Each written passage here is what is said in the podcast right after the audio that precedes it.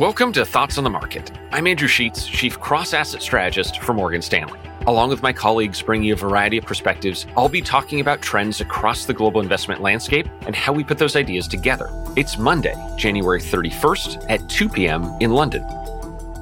There are as many different approaches to investing as there are investors, but these can generally be divided into two camps. In one, which I'll call subjective, the investor ultimately uses their own judgment and expertise to decide what inputs to look at and what those inputs mean. Reasonable people often disagree what variables matter and what they're telling us, which is why at this very moment you can find plenty of very smart, very experienced investors in complete disagreement over practically any investment debate you can think of. A lot of the research that myself and my colleagues at Morgan Stanley do fall into this more subjective camp, we're constantly in the process of trying to decide which variables matter and what we think these mean. But there's another approach, which I'll call systematic. Systematic investing is about writing down very strict rules and then following them over and over again, no matter what, with no leeway. Think of it a bit like computer code. If A happens, I will do B. The advantage of this systematic approach is that it isn't swayed by fear or greed or any other weaknesses in human psychology. The drawbacks are that very strict rules may not be flexible enough to adjust for genuine changes in the economy, in markets, or large unforeseen shocks like a global pandemic. Think about it this way. Autopilot has been a great technological innovation in commercial aviation, but we all still feel much better knowing that there's a human at the controls that can take over if needed.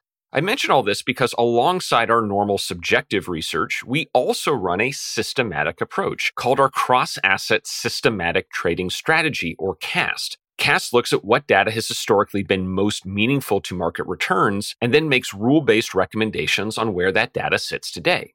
For example, if the key to investing in commodities historically has been favoring those with lower valuations, higher yields, and stronger recent price performance, CAST will look at current commodities and favor those with lower valuations, higher yields, and stronger recent price performance. And it will dislike commodities with the opposite characteristics. CAST then applies this thinking across lots of different asset classes and lots of different characteristics of those asset classes. It looks at equities, currencies, interest rates, credit, and of course, commodities.